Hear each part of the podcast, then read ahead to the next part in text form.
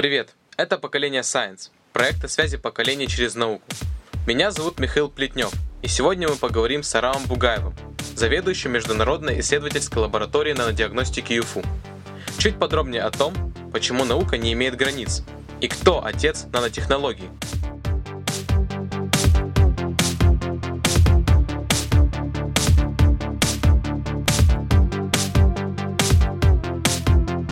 Добрый день, Арам Бугаев. Чем вы занимаетесь? Расскажите, пожалуйста. Привет. Ну, я работаю в Южном федеральном университете. По образованию я физик, хотя вот во время аспирантуры своей я немножко углубился больше в область химии, наук о материалах. Основное, что я делаю, я создаю и исследую новые материалы, в том числе наноматериалы.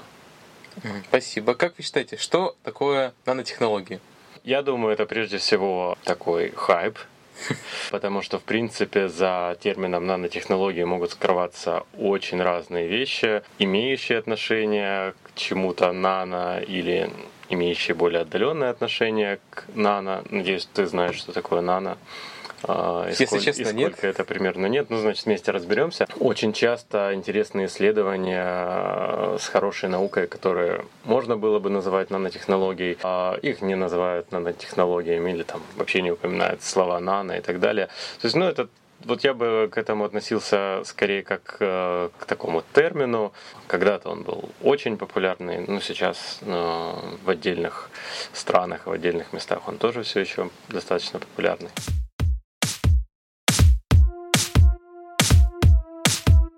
Следующий вопрос.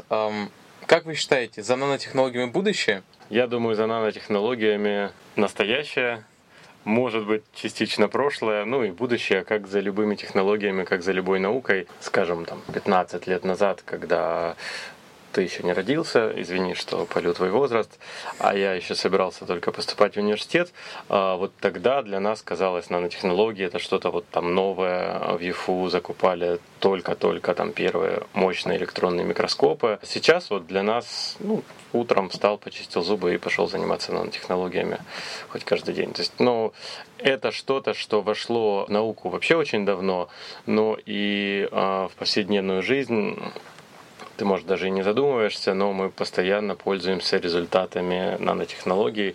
Самое главное — это твой мобильный телефон, где есть процессор и еще очень много разной электроники, которая, по сути, это все нанотехнологичные процессы, чтобы вот, там, тот же процессор создать даже в самом дешевом мобильном телефоне. Я даже об этом не знал.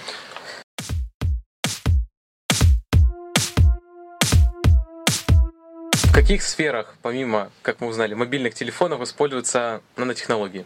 В первую очередь нужно э, говорить о тех сферах, которые полезны для человека, которые могут там, продлить его жизнь, например, сделать его здоровее. Это, прежде всего, медицина. Вот э, в медицине, вообще, в принципе, когда э, нанотехнологий как таковых не существовало, и там люди только фантазировали, что же можно сделать.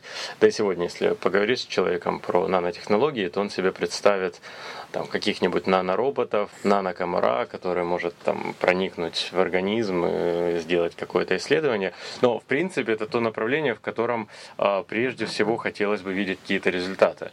Вот, э, ну, скажем, такое исследование, как колоноскопия. Несмотря на то, что... Почему ты улыбаешься? Я всегда улыбаюсь. Объясни, что такое колоноскопия. Ну, раз ты улыбаешься, значит, наверное, знаешь, о чем идет речь. Нет. К сожалению, нет. То есть это исследование, ну, как, как правило, прямой кишки непосредственно через прямую кишку. И несмотря на то, что мы живем в двадцать первом веке уже очень давно, но особого прогресса, например, в этом исследовании, надеюсь, никому не приходилось проходить лично, но вот особого прогресса до сих пор нет. И э, все равно, если вы попадаете на эту процедуру, она достаточно неприятная, болезненная. Вот я не уверен, но мне кажется, не каждый может это выдержать без анестезии и так далее. А, конечно, хотелось бы, и есть такие исследования очень интересные, чтобы там это был бы да, даже не нано, ну да, нано. То есть если вы хотите создать какой-то миниатюрный, высокотехнологичный девайс, то понятно, что все, чем он будет напичкан, это все будет нанотехнологии. Вот такие исследования ведутся, но тем не менее вот до сих пор такого широкого широкого распространения не получили. То есть вот в медицине, в биологии, не только физике и химии нанотехнологии нужны. То есть нанотехнологии фактически везде. То есть, конечно, мы на каждом шагу их можем встретить? Конечно, конечно, конечно. Это могут быть и добавки, например, в разные там пестициды и прочие средства, которыми пользуются в сельском хозяйстве. А это лекарства, которые мы применяем, которые могут быть произведены с использованием нанотехнологий или каких-то результатов нанотехнологий. Ну что еще приходит в голову? Ну, спрей для обуви с наночастицами. Я не проверял, есть там они или нет, но это не так уж сложно сделать спрей для обуви с наночастицами. И это можно сделать достаточно дешево и быстро. Или вот есть у нас коллеги, которые занимаются внедрением наночастиц непосредственно в ткань. Ну, там, например, чтобы у них были повышенные влагоотталкивающие свойства, грязи отталкивающие и так далее. Интересно. То есть нанотехнология очень полезная штука. Конечно, конечно. Это радует.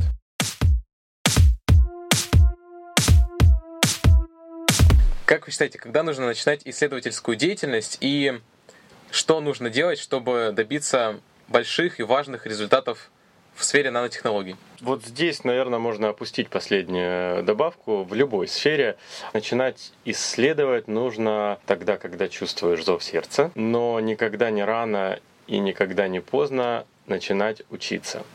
Важно иметь хорошее образование, и в нанотехнологии важно знать физику, математику, химию и еще много других наук. Но важно, конечно, если есть такая возможность, то общаться с учеными, может быть, посещать какие-то конференции или слушать доклады молодых студентов, которые, может, будут более понятны, например, там, для школьника, чем доклад какого-то суперкрутого взрослого ученого. Чтобы понимать, когда вот ты ходишь на лекции по физике или там, по химии, зачем это все нужно, на что нужно обращать внимание, потому что, конечно, просто учиться, запоминать информацию, это обычно не очень эффективно. А когда ты учишься и понимаешь, что вот я завтра смогу вот тут это применить, тогда ну, эффективность такого образования гораздо выше.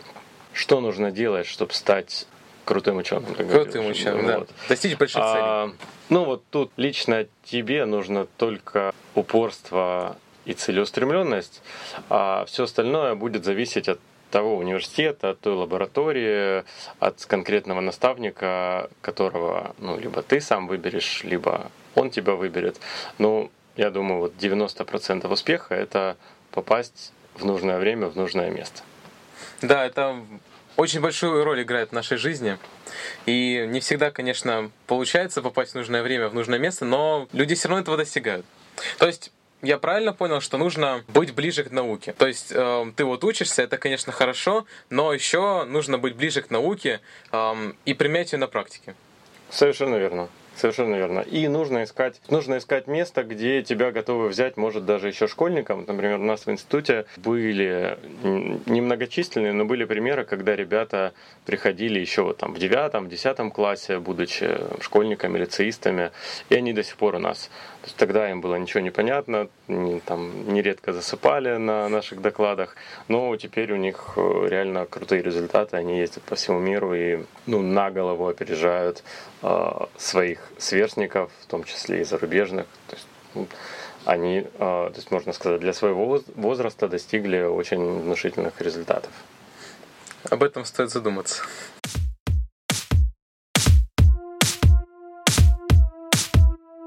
Какой уровень должен быть угу. знания английского языка, чтобы использовать его и в исследовательской деятельности, ну и вообще в жизни?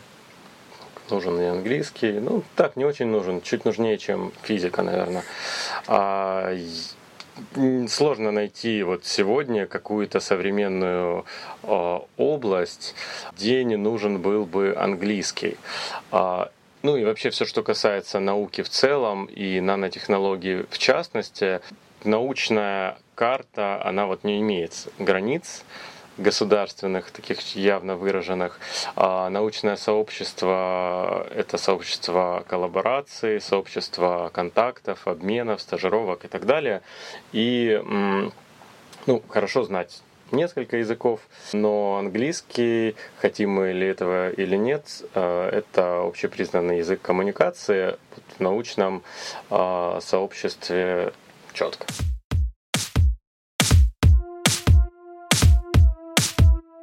Какие регионы больше всего, ну, в России занимаются нанотехнологиями?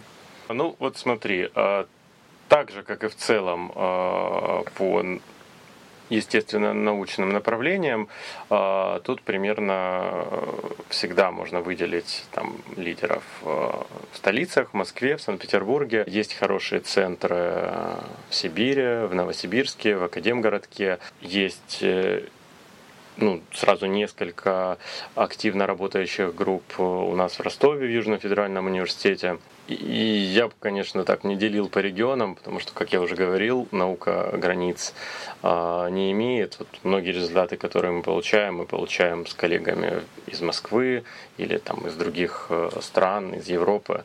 Так что самое главное, что такие группы и такие лаборатории у нас есть.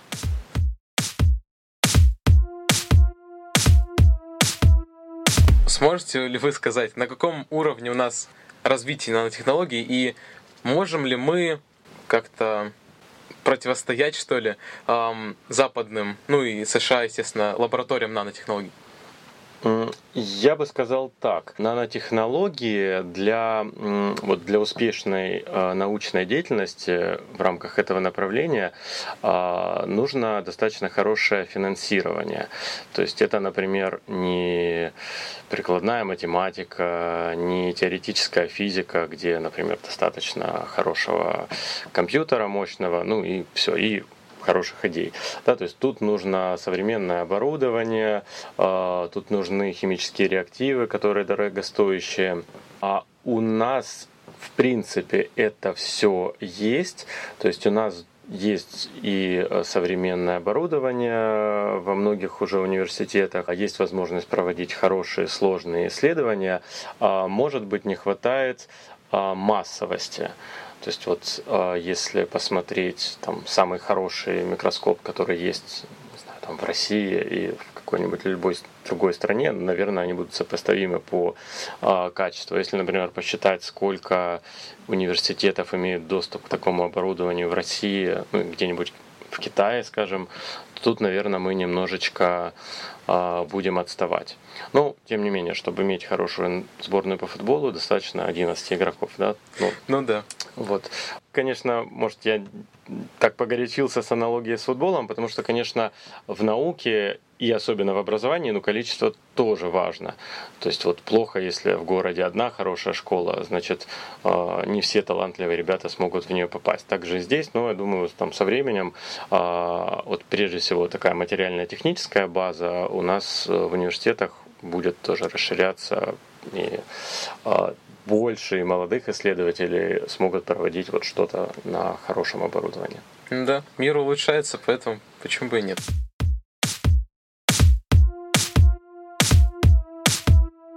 Что вы ждете от нанотехнологий через буквально десять-пятнадцать лет?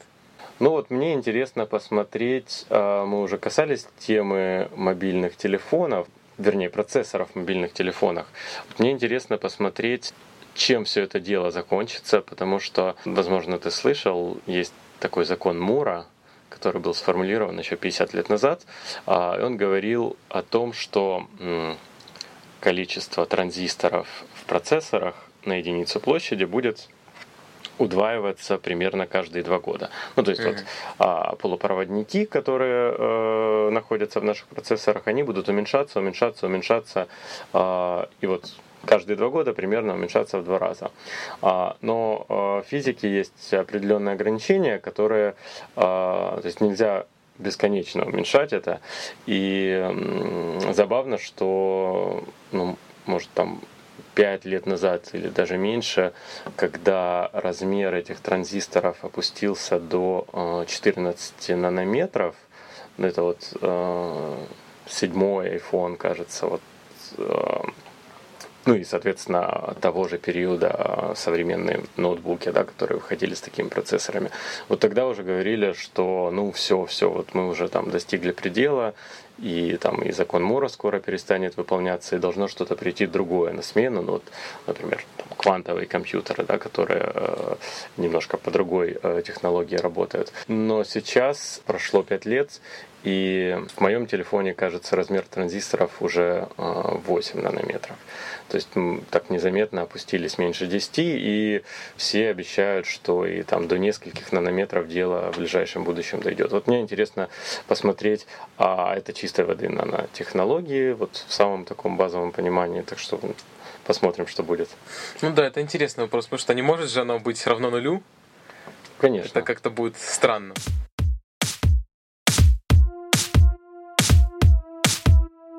Как вы считаете, есть ли какие-то книги, которые обязательно должен почитать человек, который хочет заниматься нанотехнологиями? Ну, чтобы заниматься нанотехнологиями, нужно просто хорошо знать физику, химию, математику, английский, уметь включать и выключать компьютер и э, быть хорошим человеком. А вот если интересно именно понять... Э, нанотехнологии, вот как это все появлялось. Есть такая известная лекция э, Ричарда Фейнмана, она, э, в ходе которой он произнес фразу «Там внизу еще очень много места». Это было в середине двадцатого века. И вот, в принципе, он говорил, что когда-то станет возможно манипулировать отдельными атомами и собирать из них какие-то наноструктуры. Вот тогда еще а, делать такое было невозможно, но вот он, опережая время, предвидел, что когда-нибудь мы сможем а, такими вещами заниматься. Поэтому вот советую почитать пару книжек Ричарда Фейнмана. Вот, например, такая автобиографическая книга «Вы, наверное, шутите, мистер Фейнман», и более... образовательного плана — это его лекции по физике. Попробуй посмотреть книгу Эрика Декслера, которого, в принципе, называют часто отцом нанотехнологий. Книга называется, ну, Google тебе поможет найти правильное название, на русском, наверное, «Машины создания», на русском эта книга тоже есть. И вот, в принципе, в этой книге впервые вот он ввел такой термин «нанотехнологии», ну и считается, что вот после этого все стали э, использовать этот термин. То есть вот это отец нанотехнологии в современном понимании, а Ричард Фейнман, значит, дедушка. Вот. А есть ли еще, которые, ну, как фантасты, например, которые не то чтобы прям в научном плане, а описывали, ну, можно сказать, возможности нанотехнологий? Предложение Фейнмана в середине двадцатого века это тоже было скорее научной фантастикой. И можно было спокойно там написать целый роман на эту тему, про каких-нибудь там нанороботов, которые внезапно появились и изменили нашу жизнь.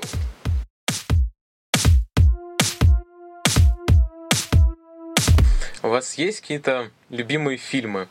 Ну, не обязательно, чтобы связано с нанотехнологиями, наукой. Именно любимые фильмы, которые... всегда хочется пересматривать. Угу, угу, угу.